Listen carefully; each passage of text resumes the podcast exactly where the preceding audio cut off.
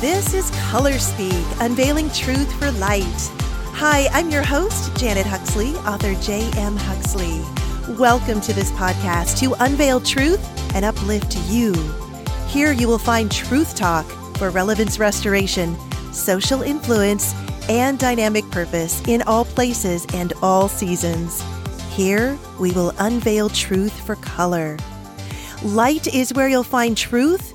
Truth is where you'll find color. Color is where you'll find God. Color is God. It's His love for you. The love of God is found in the light, and it's found in darkness too. But you can't stand in light while sheltering in the darkness, according to our next guest, who fought her way out of a place she describes as an abyss of abuse. Darkness nearly suffocated her, but tiny pinpricks of light and inky heaviness gave her hope. Her story is, well, enthralling. Speaker, podcaster, and author of the books Pinpoints of Light, Escaping the Abyss of Abuse, and Out of Darkness, Find, Fuel, and Live Your Light, April Tribe Giauque is the mother of nine children who is an absolute powerhouse. Seriously, I have never known anyone like her. Just think Energizer Bunny and you'll be close to envisioning April. Her long list of achievements is headed up at the top as someone who was able to escape domestic violence. She now empowers other women to move out of trauma to truth and darkness into light by helping them heal.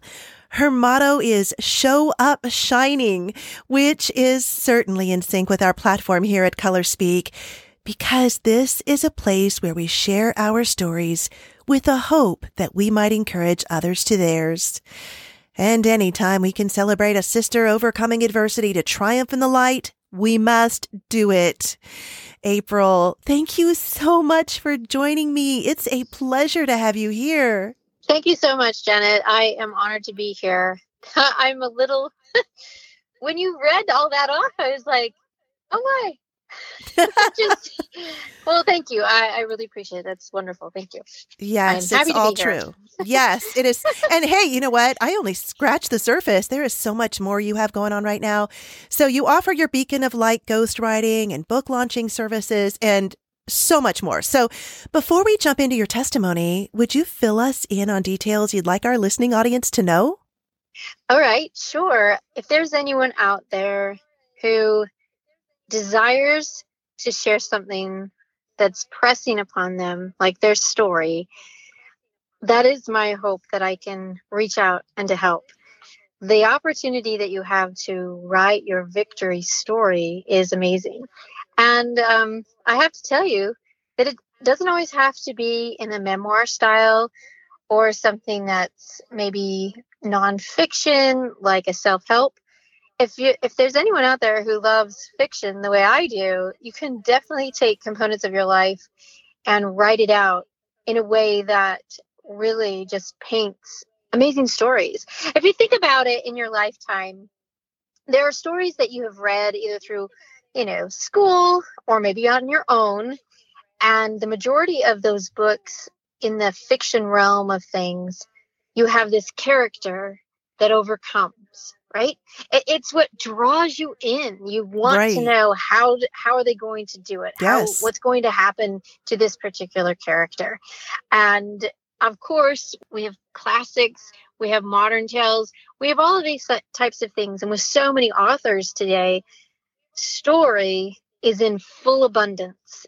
And so I really hope that you take it into your mind and into your heart to think if I do have that story, to reach out to see what we can do to help you complete your story and allow it then to touch and to help others. Writers don't write their stories for themselves. Right. They write the story and it will impact so many from anything you could possibly imagine. Well, that's just the thing, April. I think there are so many people out there that have a story in them or feel inclined in sharing that story, but they just don't know where to begin. Or they hear an enemy in their head telling them, no, no, no, you could never do this, or it wouldn't matter, or it wouldn't be interesting. I heard those things myself. And you just have to get to a point where you're just ready to tell it and ready to overcome whatever adversity heads your way. And let me tell you, as far as your writing style, I've read your book and it was riveting. Like my heart was beating out of my chest, literally, as you're getting ready to escape. And oh boy, I have so many questions for you. So maybe okay. we just get right to it. And let me just ask you well, wait a minute. I want to back up a minute because you were talking about helping others with their stories. You helped Cecile Babawe, didn't you? Write her book. Did, yes. And yes. I just had her on last week and her book was amazing. The book that she wrote was sharing what it was like to grow up with a mom who suffered from schizophrenia. And her book is Loving yeah. Her Mind. Yeah. And yeah. that was, wow, good for you. I'm so glad you coaxed that out of her. That's a great story. It's an amazing story. And when I was connected with her, they said, you have some history with schizophrenia. You might be able to help her. And I was like, I am all in. Yes. And it was so phenomenal to just go through the things with her and to share. And I have to say, um, when this illustration towards the back of the book, and actually what's what she wrote on her back cover copy, is something that she was really trying to work through. Like, how is this actually going to happen? And in the long and short of it, her mom, there is absolutely nothing wrong with her, and there never will be. And that is her 100% reality and truth. Mm-hmm. And so, and so Cecile was like, I need to show people this because what I was doing was my mom was in a glass sphere. Yeah. And through her light and through her life and through her eyes, there was absolute clarity. Nothing was blocking ever because mm-hmm. she was within this sphere. And she said, I found myself shattering against her sphere over and over, hoping to break it. And the only thing that the result was me being broken. Mm. And yeah. and so when we had to finally bring that visual to light, everything clicked because she wanted to use like her own voice in the sense of she wanted to be first person when she was talking about the the things that happened when she was 13 14 15 years old.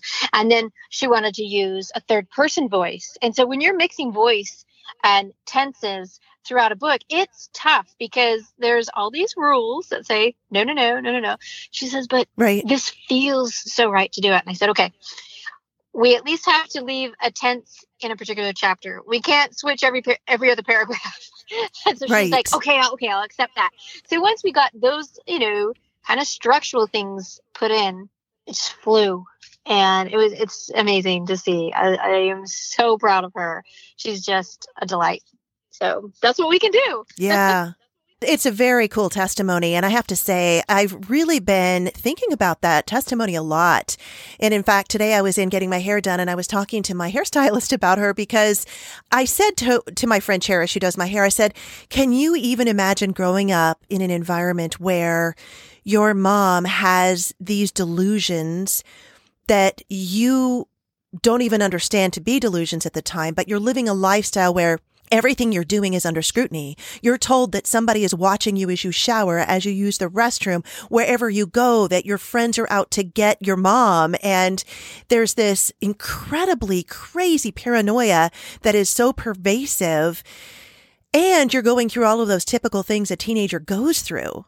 So you have all of that hormonal stuff on top of crazy yeah. that's not being seen as crazy and how you navigate through that to overcome like she did and to be able to talk about it.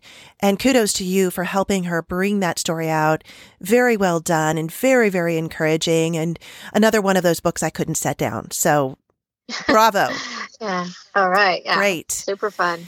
Okay. So listen, I mean, your own story. That was crazy. I read it and I kept thinking, it's getting crazier. How can it get crazier? What is going on here? Oh my goodness. Let's just go ahead and have you start to tell it. I mean, there's a lot to tell. Uh, where do you begin? I don't know. Give us the abbreviated version, April. Okay. So, the long and short of it is when you are in any kind of form of, of abuse, there are moments where you'll finally hit the bottom or the wall. Okay. And unfortunately, physically, that happened to me. And when we hit, I knew that the the escape was gonna was gonna go down. I knew at a particular point in the story that I was going to be the 10 o'clock news story hmm. and not in the one that talks about the world famous cookie or you know what I'm saying? Like oh, yeah. I was going to be the other top story of the night. Um, the lead up and build up to all of that is front and center. When we got married, we were the team. And he had suffered from abuse, sexual abuse as a child. And he had parked that pain right next to mental illness that reigned in his family, but no one spoke of. Did you know right? that going into it, into your marriage? No, okay. I did not because there were two uncles that were never really talked about other than the black sheep of the family. And if you kind of grow up like that, like, oh yeah, you know, that's just how so and so is, you you just kind of take it like, oh, yep, I have one of those too, right? Right. But you don't go into any depth of story or anything like that. Well, um, he had parked it right next to this particular monster of a mental illness that would eventually rear its head. And when it did, it it was a doozy. Sure. So, not without giving a lot away in the story, my first husband suffered from bipolar schizophrenia, but it was not diagnosed until much, much later. And when we're talking about abuse, this might feel like it's jumping, but let me describe this for you. Abuse, I describe it in two ways. You are either a hunter somebody that knows their victim, knows their prey, will camouflage their life, very narcissistic, um, setting traps, luring you in, right? Right. They lure the prey right in. That's what a hunter does. Some people say predator, but really a hunter is more cunning than a predator. I would agree. A predator is just going. Hunters have plans, my gosh, look at what's invested in becoming a hunter if you really think about it physically, right? Going duck hunting, you just don't go out there with a gun. You have a blind, you have camouflage, you go at certain hours, you're luring them in, right? Right. You put out decoys. So this is the abuse of a hunter. All right. The other, which is not as many, we don't have as many of these, are what we call what I term a caged animal. So if you've ever seen a caged animal, when you approach, they do not know if you are there to help them or to hurt them. Sure. But abuse is the end result. They will strike, right? And unfortunately, mine was the latter. Mine was definitely more of that caged animal because he was caged within the mind of this mental illness. And his only coping skill and escape was to go into drug and alcohol abuse along with a lot of adultery. Hmm. And it was really, really tough finding and discovering all of these things. Um, to make a long story short, we had five cycles in our nine year marriage, nine and a half year marriage. And with each cycle came a child. So five kids in nine years. The point of that is things were good, happy, amazing. Right off the bat, after marriage, we after the wedding, we decided to, to start having children. And we did. And the first first one came, all is well, all is exciting. He's a general contractor. And so owning his own business can cause a little stress. And not knowing how to deal and work with stress, and suddenly that pain that you suffered from as a child from sexual abuse, ah. the stress outrears schizophrenia and it was about the perfect timing. Most schizophrenics happen or or come to or you know emerge in their early 20s That's what and I've heard. He was, yeah, he's, he was about 24 years old when everything really started to, to get going. Now, he might have exhibited symptoms prior to, but we, he didn't have the added stress of now I've got a family, a mortgage, a kid, and a business all going on. Right. And my escape of drugs and alcohol are not working. I can't hide them anymore. And by that time, when I had discovered, um, you know, patterns of behaviors which were kind of strange. I mean, I always thought we were going to be together as a team. I was not innocently thinking, oh, we will have no problems. No, I understood we were going to have challenges. That's just a trial of life.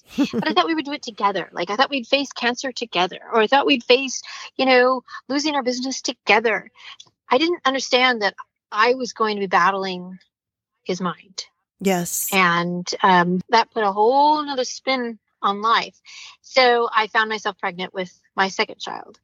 And you hit a particular bottom and suddenly the repentance the going back to church again happens the swearing off of the drugs and alcohol and the women and we're good for five six seven months find out i'm pregnant again and then we spiral down and now you can't visually see my hands but imagine yourself doing a loop and as you reach back to the top of that loop you don't quite get back to the top you're just slightly under it and then you go back down in a circle and then you come back up for the loop but you don't hit where the second loop was. And then you slide back down. You come up a little bit shy again, right? And so you're actually descending slowly, slowly into this abyss where every time you think we're rising up above it, we're not. And that makes perfect sense. And that's a great yeah. illustration. So that's that's where we were because I couldn't understand that his mind was really causing the, the problems in the sense that he was fighting his own demons. I didn't know that. Hmm. I really thought these were his choices. How could you do this? We had made covenants. What's wrong with you? And that's a lot of how the fights would go. And he would be absolutely quiet and not re engage. And then I wouldn't see him for a few days. And then he would return all as well, but not really. There was always things that were off. And um, not to give the book away, but there's a big discovery that happens that I understand that I'm not dealing with just him, that I'm dealing with a whole group of people that live in right. his mind. And yes. that awareness was massive and life shattering. And at the same time, I had made a commitment, I had made a covenant, and I knew he was ill. And so this became a multi layer event and why I described abuse as either a hunter or a caged animal, I saw the most frightened and paranoid animal in the cage I had ever seen when this whole awakening happened for me. And all I wanted to do was try to get him help. And so I tried and tried and tried. Well, in that trying, sorry, ladies and, and gentlemen who is ever listening, we accidentally take on the savior complex and sure let me just tell you that's no it good never works. yes it doesn't happen i know this firsthand and yes when when that comes about your honest intention is to really try to get them the help that they need i had no intention of thinking hurry hide even more sweep more under the you know the rug for I'm so embarrassed. It was more like, I think he's going to die unless we get direct help. So you were never thinking that your own welfare or the safety of the children were at stake, kind of backing up to what you said in the beginning. At some point, you recognized yes. that you could be the 10 o'clock news. What was the catalyst for that? How did you move into a place beyond what you're talking about now where it didn't just become, or it wasn't just about his own welfare? And boy, you had given it, can we just say right now, women who are listening, April went above and beyond the call of duty in attempting to adhere to that covenant. And I know a lot of women of faith are there. That's our thinking that, that we are the ones who must persevere, that we have signed this agreement before God and it is up to us to see it through. But that can't always happen. So what was your what was the impetus for releasing you from that? I actually went on I went on a vacation, but not not your typical vacation. At this point in in the marriage and everything, uh, he had struck the kids a few times. He had struck me a few times, but really it was out of the craziness to to backstep. My first five children, my first three boys, all have autism, and autism within the spectrum can be can manifest itself in a huge range of many things. And for my second son, screaming, crying, tantruming, biting, hitting his head, banging his head were very much par. That if there was anything off, boom, it would just send him off. Well, the sound and the noise level that would happen would trigger almost anyone, right? He just had the pitch, the tonality. And I knew that if he went off, mm-hmm. it was going to trigger something else. And so that's when occasionally the hits would happen and I would, you know, be protecting the kids and I would take the blows and it was to silence the noise. Mm-hmm. When you have seen somebody like lose their mind because of noise or, or whatever, that's where it goes into and and he would lose it. So as that little bit of a backstory, I'm preparing myself to go on this trip.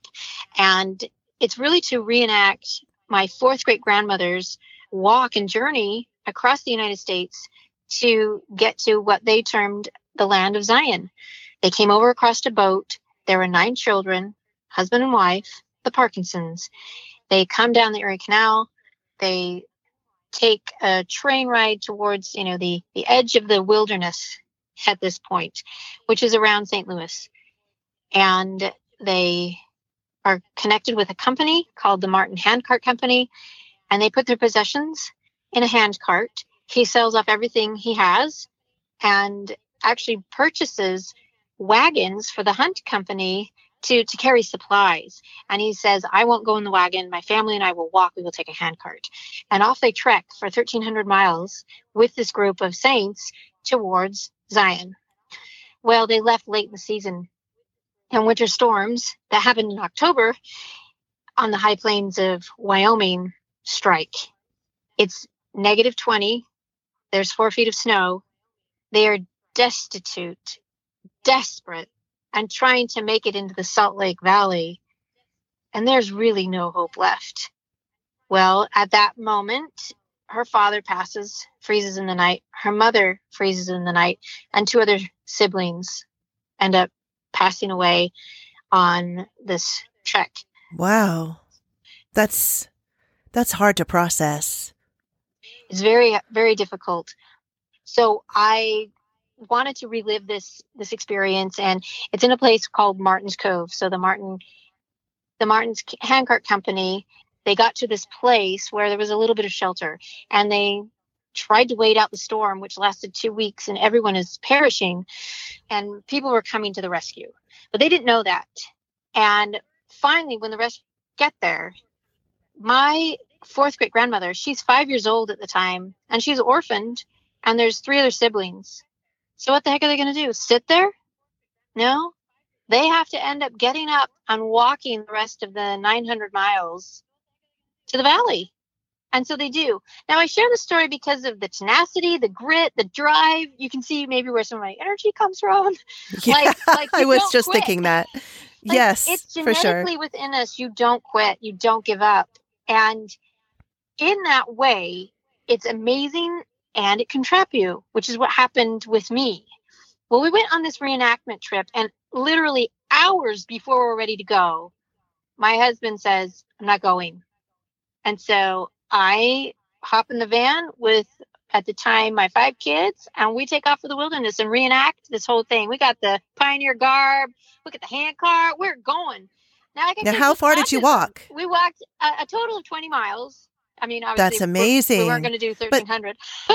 sure. I, well, I was hoping you weren't going to tell me that. No, nine hundred. That's no, no. that's a relief. Just, but you did it with did three it. kids with autism. Yeah, which is phenomenal. It was the exhausting. twenty miles that you oh trekked. Yeah, yeah, of course. And I was so empowered. All of a sudden, I'm like, I can do this. Wait a minute. Like the the lies that I had been telling myself, this false thing of of you're in it, you're that's it, there's no hope. It was so clear. Everyone has agency. Everyone has their choice. Everyone is going to make their own decisions, regardless of the covenants that they have made. And you, that doesn't mean that I have to leave my covenant. I can stay within the laws and the covenants that I have made. And if he chooses to leave, I don't have any say in that because ultimately it's his choice. Well, did you not want him to leave at that point, April? At this point, this is this is the clarity that's coming and coming and coming out at me and I'm like, wow. I knew that we had had so many challenges and I knew that at this point something was going to have to give. At least we were going to have to separate. I, I wasn't thinking divorce, but I was thinking like, okay, something's going to have to give. And I knew sure. going on this trek that, wow, it just solidified everything. That was my turning moment. But I have to tell, well, I won't tell you. It, you, you have to read it in the book, but there's an event that happens within that trek that solidified it. I'm like, all right, I'm done. And I was able to finally get a job. I became a teacher. Like I had to have a living wage. Part of what kept me trapped mm-hmm. was the lack of financial stability. Like I could not provide for my family. I was not going to leave and be without a job and become homeless and then end up going back because I know at this point what I've been reading through is that you return over 7 times before you finally make the clean break. And I was like, "Oh, um no, I'm I yeah. when when I go, I, I've got to go." For real. And and I didn't know when it would be. I just knew that he would know, that the Lord would say, okay, it's time. And when that came, had absolute clarity. It was like, you are released from your calling. He is my son, and I will take care of him. And it was so peaceful. It was absolutely freeing. Now, what occurred the next 24 hours was not so happy. I was going to say, can we fast forward to? I know you don't want to give a whole lot away, but I'm telling you, like I said, my heart was in my throat as you are attempting escape and all of the things that happened to you prior oh gosh, to yeah. that that was some crazy stuff april. It was crazy and i will say without giving anything away i felt absolutely uh absolute protection and comfort. I know that sounds bizarre. We are being threatened. There, there's knives and guns involved and like it's horrible. I just knew it was going to be okay and I have to tell you this little part, which is so strange.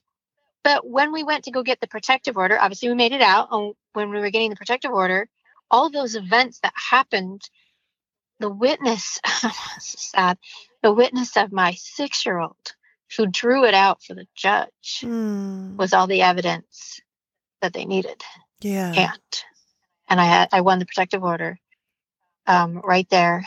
And in the courtroom, my husband at the time had a display of all of his amazing people in his mind. He broke out into a complete hallucination in front of the judge, in front of. He actually pointed his finger and hushed the judge. Oh dear. like, oh yeah. I was like, oh. But at the same time, half of me was cheering, like, sure, I'm gonna make yeah. it. I'm actually getting away. This is over. It's done. And I knew it. It was. And we've been away now for almost 15 years, and he's serving um, a prison sentence. And not that you want to wish that upon anyone, but he's in a place that he can't harm anyone. Yes. And I pray that he's getting some help. I really do. Because it's not a life sentence. So he will return to the streets one day and he will return on the hunt again. And so we'll just we just take it day by day when when that will come. And so you fully anticipate that? I do. Yep. Oh wow. Well, and I know I know your husband Scott. He is yes. a terrific guy. I yes. love Scott. So you have your happy ever after ending, kind of sort of, right? I mean, right. that last piece of information was a little unsettling, I'm not going to lie, but yeah. wow. Yeah. So, you know, backing up just a little bit, and I know we're not getting into the nitty gritty details here, but one of the things that I just really loved as I was reading, speed reading, you know, flipping the pages, trying to breathe as I'm, and I'm knowing, you know, and I know you at this point. So I'm thinking, well, I know she made it out. I know this is going to be okay. Um, but one of the things I really loved was the way that the Lord confirmed to you that you were on the right track when you had made the decision to escape and you encountered the woman by the name of Gloria.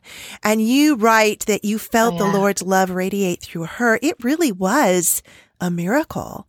Could you explain it was. a little about that for us? Sure. So I have just driven away and we of course are in a snowstorm many things happen to me in a snowstorm and as we're driving away in the snowstorm i'm thinking where are we going where are we going to go and i knew we had eight minutes to get out so when you have those eight minutes you do everything you can to escape and and you're gone. And i felt impressed to turn into this particular hotel. We went there and i kept thinking to myself just hold it together. You are girl you are on fire. You are amazing. Like i'm totally pep talking myself. Now just to just to describe the the kiddos okay it's november. Two have shoes. Two have shoes on. Three do not one is still in a princess dress that has a blanket on her the other still has the daycare diaper Okay, it's around 11 at night now. She still has the daycare diaper on. She left daycare around 2 in the afternoon. So, you know, I, I'm not really holding it together, but I'm going to buy all golly jolly. I'm walking in with confidence. Sure. and so in I go. And in this hobbling, crazy mess that I come into, thinking that I've got my life together, Gloria is the clerk at the desk. She reads me like the open book I am that I'm like, oh no, no, we're all great. and Gloria booked the room. She offered to help. She helped take us in. Um, you know, all these great things are, are going on. And I'm like, wonderful, wonderful, super awesome. She even let the kids go get a candy cane by the tree. I'm like, amazing. And by the time we got to the hotel room, she helped me walk down the hall and help open the door and I'm putting in the kids and the little that we own. And she turns to me and she says, Honey, are you running? And I I cracked. I'm like, Yes. Mm-hmm. And I just broke and she embraced me with such love that I knew I knew we were going to be safe. Yeah. I absolutely knew it. And she said, you're safe on my watch. And I knew what she was, I knew it was absolutely true. So we stayed there for about three nights. And on that third night, I'd come home from, from work. We had taken different routes here and there. My car was even part of this whole ploy, like to hide it. And I had given her a picture of him. And when I came in, actually that third night, she kind of gave me a wink and I knew what that wink was, was like, I got to talk to her. And so again, she's like, Hey, there's more candy at the tree. So off goes the kids. You know, they're picking the candy canes off the tree. And man, she's like, He came. He came looking for you. And that was it. We were gone. Without that warning, I don't know what else would have happened. But we took off. We were homeless. And we just kind of played this homeless route for about a month. But Gloria is what I, who I called an ultimate supporter and I realized in this whole journey is that women, if you're going to escape, if you're going to make a plan, you have to have network. You have to build your support network. And these people are, they act like a first responder. They're the ones that will keep your trust, keep your secret. No matter how many times you might break the date of actually leaving, true people will be like, no problem. And they'll be right there the next time you try, the next time you try, the next time you try. If anyone tries to put, uh, let's just say, a a condition on you, like, I don't believe you anymore. You tried three times. Oh, I'm not going to help you anymore. They're not part of your support team. Because I'm here to tell you no first responder, like a fireman, does they don't arrive at the house that's on fire with their fingers pointing. Did you start? You started the fire. Oh, I know you did it. You started the fire. Yeah, right. No, they're there to help put out the flames, save the life. That's what they're doing. So that's the network that yeah. you need to build. You need to build these people up, the networks that love, that create everything. And that's something that's really, really important. You have to be able to do that. Yes, another great analogy. And, you know, I do want to talk about as we transition to what you're doing now to help out to get this book, Pinpoints of Light, into 11,000 shelters across the United States. That to me begs the question Did you not have a shelter available to you at that time? I did. I had I had a shelter, but I uh, to be honest, I didn't know how to use a shelter. Mm. And I was terrified with my three boys with autism. Yeah. I just like, what if Garrett has one of his night terrors? What if he's like biting and hitting and punching me? And they're like, call, you know, child protective You know, there were so many other variables I that I'm see. like, ah, we will live in the van and we will like it and it will be fun. Like, Wow, that's such a burden for Yeah. you, though. I mean, it was crazy. I know what it was like to divorce with four kids and leave a situation that wasn't anything like yours, but still precarious for me and very filled with trauma to my mind and to try to Yeah. keep it together and and to be the parent that the kids Yeah. need that place of refuge and solace that's a lot and you have three kids with Well, autism I didn't do it. I didn't do it. That was God. yeah Heavenly Father was like, I, I got this. I'm like, you can have it. Here you go. And I just placed it. I remember the scripture coming to me, you know, about the yoke. Mm, And I'm like, if if Christ has the other side of this, I'm in. I'm okay. He's gonna take it. yeah and I felt the burden, the, the burden of fear and worry absolutely lift. We were still homeless, but I still had my job. We could still maintain routine. We could still do these kinds of things.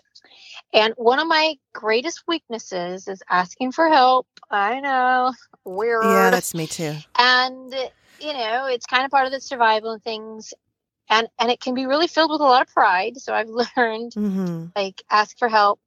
And I, I had a, a teacher assistant at the time because I'm teaching at a school with kids with autism all day. And then I go home to autism all night. Like I never leave it. Mm. And this particular assistant, she she kind of shut the door as I was leaving one of the nights and she's like, cut the crap. I don't know what the heck is going on, but you need help. And I couldn't tell her. I was just like, eh. I was so afraid if anyone at work found out I would be fired. Mm. That was the, I'm like, I have to keep this job. I showed up every day. Those kids were on time. There was no way I was going to miss work, miss one day of work. I was terrified that if I missed work, I would actually be fired. I had not had any kind of job in such dire circumstances and the fear factor for me was enormous rationally i'm like nah you're not gonna get fired. I'd be like no i am. Like i couldn't i couldn't talk myself out of it. I can get that. Yeah. so when she shut the door it was like i'm oh you're you need help girl. And i was like okay Uh, some of what you say, what you're saying resonates with me because I was running a business at the time and I had a lot of employees and I think it was really primarily a pride issue. I couldn't let anyone think of me in those terms. I didn't want to be viewed as a victim or someone who was incapable or weak by any means. So I too failed to reach out to people for help because I needed to create this image, so to speak. Yeah. And uh, of course, I was in radio at the time. It was it was a difficult time, Yeah. and like you, I felt like like I was I was stronger than than whatever was coming against me. Surely I could deal with it. That trek that you talked about really also was something I thought of too. I couldn't do this now, but I was a whole lot younger then, and I remember I was a hiker, and I would take my kids hiking, and we would hike up to the top of Stonewall Peak, which is just to the east of San Diego and Cuyamaca, and it's yeah it's just two miles up and two miles down, but I did that eight months pregnant carrying a two year old. I mean, by golly, I was woman, hear me roar. And by goodness, there was nothing that was going to stand in my way until I realized there was plenty in my way and I needed to seek help. And what I didn't have at the time was I didn't have faith. But here's the cool thing about what you were saying in Gloria and what I experienced myself is even though I didn't have faith at the time, the Lord met me where I was. And I'm speaking to you women who may not have faith because what I'm saying to you is the Lord still loves you and he still meets you where you are and he still is invested in your welfare. He is still providing. You may not notice it, but he's there and he's going to help you out of those situations, whether you trust him or not. Help is available. So in getting to the shelter part that I asked you about, tell me, I think this is so exciting now. You have people all over the United States getting your book out and into shelters so that your message can be received by women yes. who need to hear it. Yes, we call it Pinpoints Across America, and it started last June. So it's going to be almost a year, a year old. Oh wow, it's almost coming up to that year anniversary. And during the height of the pandemic, the Lord's like, "Hey, so I want you to put a box of books in your van as you go on your family vacation." I'm like, "Okay, all right, I'll do that." And I'm thinking, "All right," and he's like, "And you're going to deliver it to different shelters as you go." And immediately, the half of my brain who loves to organize is like, I haven't called anybody. I don't know. I don't have like a flyer. I, and it was like, Do you trust me? Boy, when you have that moment, uh, you get quiet real quick. You're like, uh, Yep, okay. Yeah. That's right. I should, gee willikers, I guess I should trust the person that, you know, I don't know, created the universe. I'm pretty sure he can make this happen. you know? Uh, probably don't need a flyer. Okay, let's just go. So we did. We took off from Texas. We went Texas, Oklahoma, Kansas, Nebraska, South Dakota, over to Wyoming, a little bit in Idaho, down to Utah, over to Colorado, down to New Mexico. And along the way, every time we'd stop for food or for gas, I was like, look up a shelter. I'm like, okay. I would look up a shelter literally within a mile or less. That's where the shelter would be. I would ring their little ring doorbell thing, you know, no entrance, COVID, you know, that everyone's freaking out. And they were like, yes, please, just leave it there on the doorstep. Yes, please. Yes, please. I even got to meet a few directors, and that was amazing in itself. And suddenly, when we had gone through this whole trip and done it, I was thinking, okay, how can I do more? How can I, I, I, I, I, do you see, do you see the pattern? How can I, I, I, mm, again. Right. You needed help. knockdown of the sweet Lord is like, it's not about you. Ask people for help. And I was like, go. Okay, I will. And so I did. And I was shocked how many people were like, I'll do it. I'll do it. Yes, I saw that. And I'm mailing off these books to people who are like, yeah, I'll take it to a shelter. And then they're sending pictures back. And I'm like, Right? we are onto something here. And wow. The only challenge is there's there's 11,000 shelters in the United States. We have delivered to 249 of them. We are now in 22 states, so we have a ways to go. But if anyone would love to be part of this program, that would be fantastic because we want to deliver books into these shelters for women to read, to gain hope, to know that even if it's their fifth time visiting the shelter, maybe mm. this time it'll stick. Maybe this time, this time they will know of their worth, their value, and find it for themselves. Their significant other is worth every penny, just like you are. But you are not the one to fix. You are not the one to help. If you still want to pray for them, be that beacon for them. Be that lighthouse. Lighthouses are anchored upon the rock, and I think the rock of Christ. And as you stretch your light outward, you are safe. They are within the storm of their life, whether it's mixed with drugs and alcohol, pornography, abuse, whatever, pain that they might have suffered from you are not the Coast Guard that goes in with the rescue. That has to be a first responder mm. and a whole team. You don't have to cut off the light from them. So you can always pray. And I find that through that prayer, you'll find forgiveness. And when you find you can forgive those that abuse you, your ultimate freedom occurs. It's almost like Christ welcomes you into his arms in such a way that you've never been embraced before. And you're free. Yeah. Well, forgiveness is huge. And I, I'm amazed at times how easy forgiveness is. Now, I don't mean to make light by that by any means, but what I mean by that is that forgiveness is actually is not as difficult as you might think. And when you experience that, you know that it is through Christ. There is no other way that that sort of thing can happen.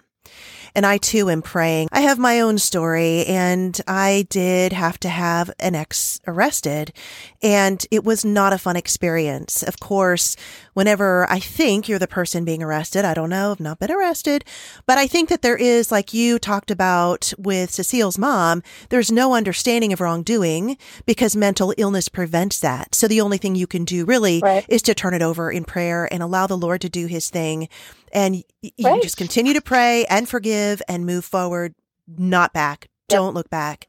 Nope. So nope. your whole platform obviously is helping women escape abuse. How can, backing up just a little bit, how can people who want to get involved and get your book into shelters, how can they get a hold of you? What's the best way to do that?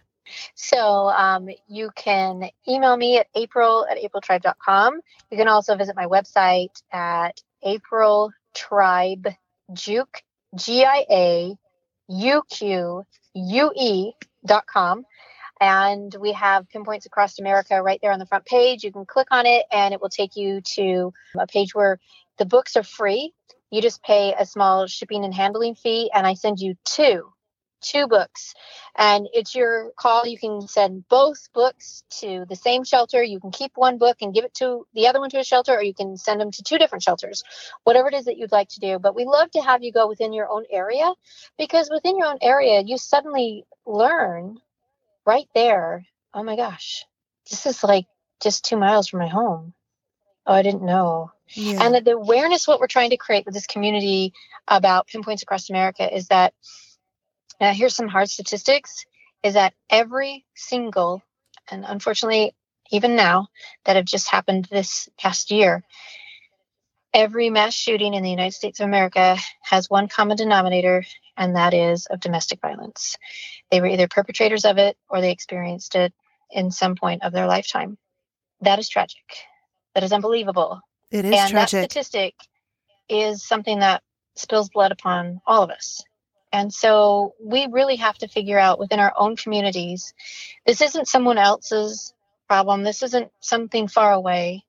One in four women are abused, one in three women in the world are abused. This has to come to an awakening, and we need to get our men involved because this isn't a women's problem. This is a male problem. Now, I know on the outliers, women can also abuse, but I'm sorry, the fraction of that number is so small. The bulk come from the men. What war is happening on these little boys, on these teenagers? Mm. What's happening? When I look and raise my five children, so in my nine kids, I have five boys.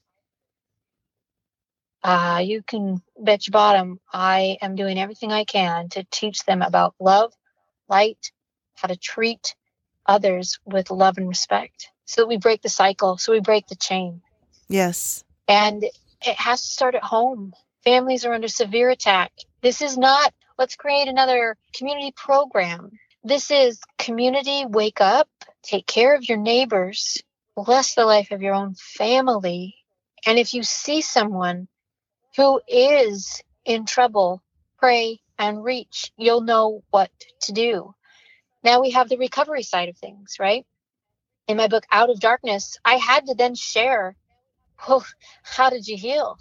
Right? My first book, like you've explained, Janet, is the story. And I wanted to write it just as the story. I needed it to be like a novel, like a movie, like you experience all of this. And then as you go into the second book, it is, how did you heal? What happened? Like you experienced trauma. Did you just pop up and like, hey, I'm good? No, no. No, the healing process happens for all of us. We all have some kind of pain and trauma within our life, and we have to be able to face, work through. And as the journey happens of healing, we're able then to see so much further, reach back and help others along the way. No one is alone. No one. So in Out of Darkness, I label the negative voice that was shouting in my head, which I called the shame shadow. You see, we are always standing within light, all of us, and we cast a shadow behind us. That shadow will always be there because light will always shine on us. We are the object, therefore, there's your shadow. Now, what's interesting is how often we turn to our shadow, listen, feed, pine with, worry with our shadow versus you know, you can just turn around and face your light. Uh, light comes from God. uh, your choice, your choice, though, man. You know, whatever. Yes. and I kind of make light of it because it all of a sudden became that clear. And suddenly, when I realized this negative voice, this shame shadow, was always bringing up the dirt in my life, and I was like, "Yeah, you're right." Oh man, it's ridiculous. I can totally say that now because even when the pity parties kind of start, we got maybe six minutes in, and then they're like, I so, almost start laughing. I'm like, oh my gosh, that's so funny. You're so funny, old Shamey. and old Shamey's like, I'm in. I'm like, yeah, you're getting smaller and smaller back there.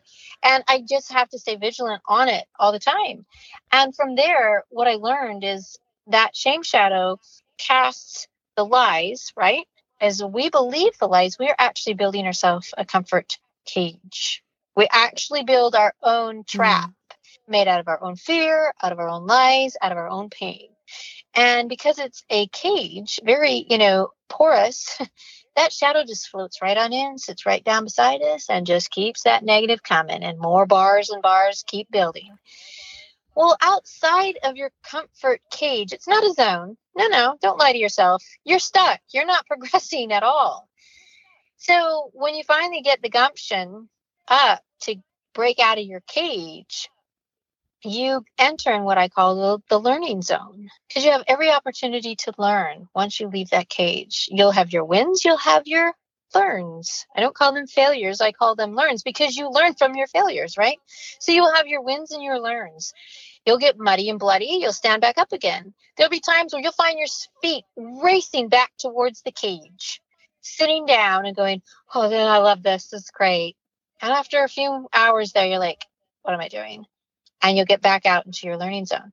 Now, there is a great comfort within that learning zone. There are times that we can walk on what we call the recovery road. It's a place of rest, reflection, and resilience. And it truly is that time to really gather your thoughts and heal, journal, those kinds of things. And then as life and events happen, we're thrown back into our learning zone. And we have our choice again to go back to the cage or to just keep going forward. And the best part about all of this, the vulnerability that we share within our learning zone allows us the growth that brings us close to God. It brings us close to that connection because we're usually on our knees like, help. and that's beautiful. Yeah, and I just want to also speak into something you just said about being vulnerable and allowing that facilitation with the Lord, a closeness that develops from that.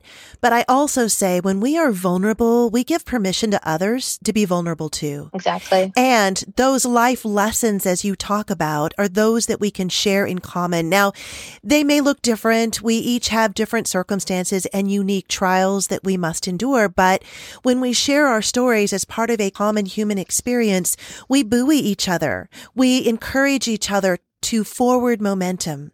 And I think of so many people, April, that are inspired by what you've done, the resolve that you've exhibited and the strength in moving forward and saying, you know what? I'm not going to do this anymore. I'm not going to feed the shadow. I'm not going to stay behind bars. Oh, I'll have moments where I might be tempted, but I'm going to move forward. I'm not going to be looking back.